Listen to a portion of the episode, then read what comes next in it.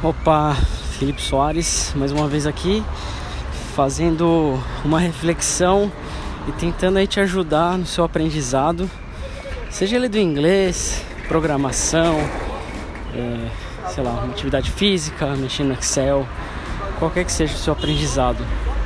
E eu estou vivendo uma situação é, mais próxima aí essa semana e, e eu resolvi falar sobre isso e talvez seja talvez um pouco polêmico, não sei. É, depende aí de como que eu vou conseguir transmitir essa mensagem. Então, é, eu tô querendo ajudar e com esse contexto de querer ajudar e com muito amor, que eu vou falar sobre a vitimização do aprendizado.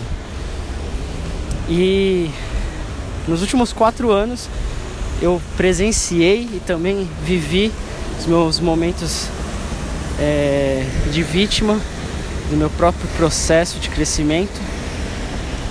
E acho que isso é o mais natural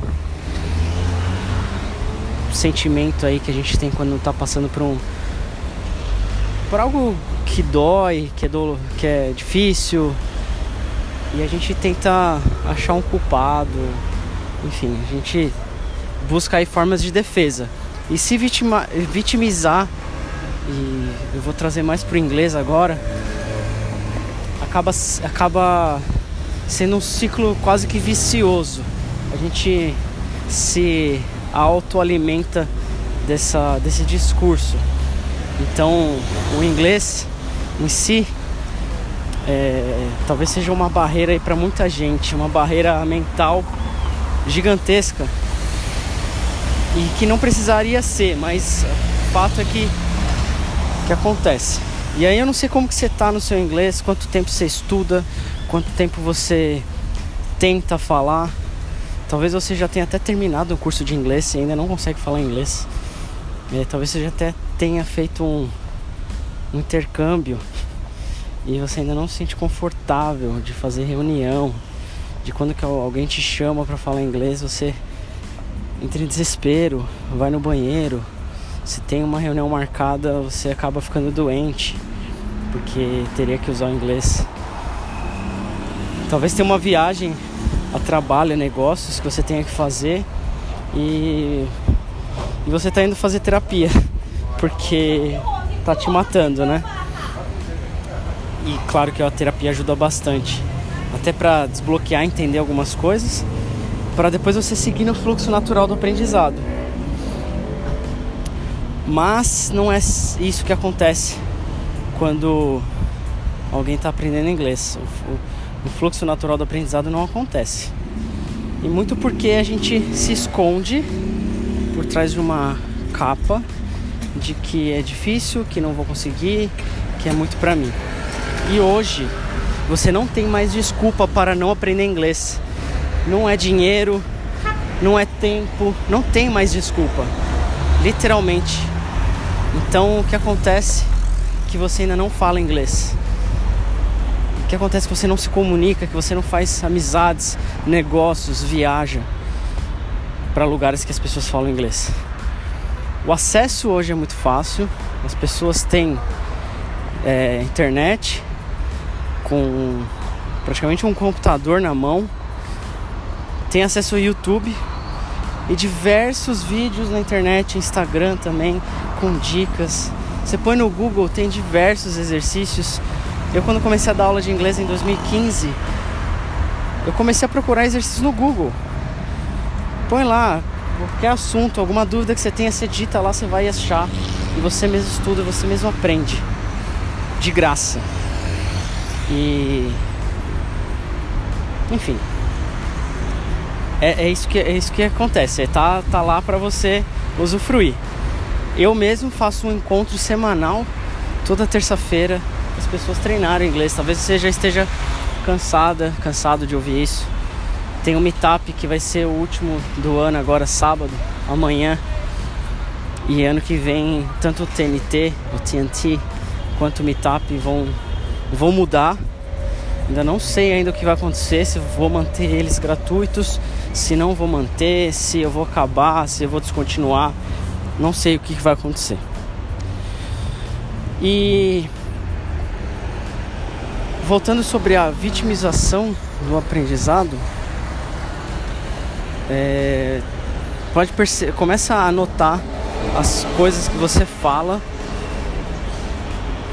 e que estão te impedindo aí de, de avançar. Você não precisa nem pensar no inglês, mas quando você pensa em estudar inglês, o que, que vem na sua mente? E aí começa a notar essas coisas e deixa registrado. E aí você olha para isso e, e vê se isso é realmente um problema, seja, ah, eu tenho déficit de atenção, eu tenho uma deficiência cognitiva, ou eu não tenho, eu tenho uma deficiência física, não sei, alguma deficiência que talvez você tenha, que pode ser algo que te impeça mesmo de avançar, ou se é apenas uma preocupação, ou falta de prioridade, ou não é o momento certo. E, e aí você começa a, a pensar em mecanismos para solucionar essas linhas que você escreveu. E é escrever mesmo, de verdade. Pega um papel, escreve e, e olha. Materializa aquilo que está na sua cabeça. Isso tem um poder gigantesco na resolução de problemas. Você tirar da cabeça, olhar depois, sei lá, de algumas horas ou no próximo dia e tentar perceber uma outra visão, uma outra percepção aquilo que você escreveu no dia anterior.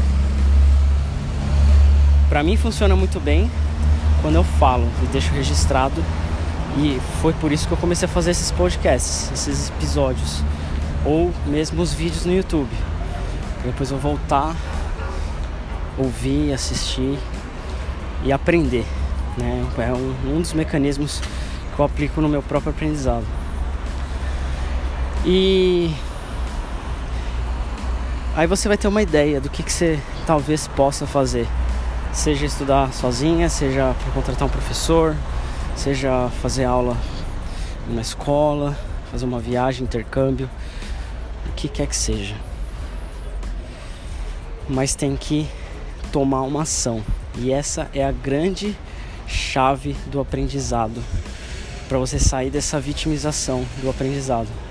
Se tomar uma ação mais simples que seja, mas tomar primeiro passo, né? Dar o primeiro passo. E aí você consegue ter umas pequenas vitórias aí ao longo do processo que leva tempo, leva anos até você se sentir confortável com a fluência no idioma. Não tem mágica, leva tempo. Para alguns levam meses, outros levam anos. Enfim, para mim levou mais de uma década. Porque não era o foco. E aí a coisa foi só seguindo o curso do rio, sem muito esforço e apenas seguindo o fluxo, né?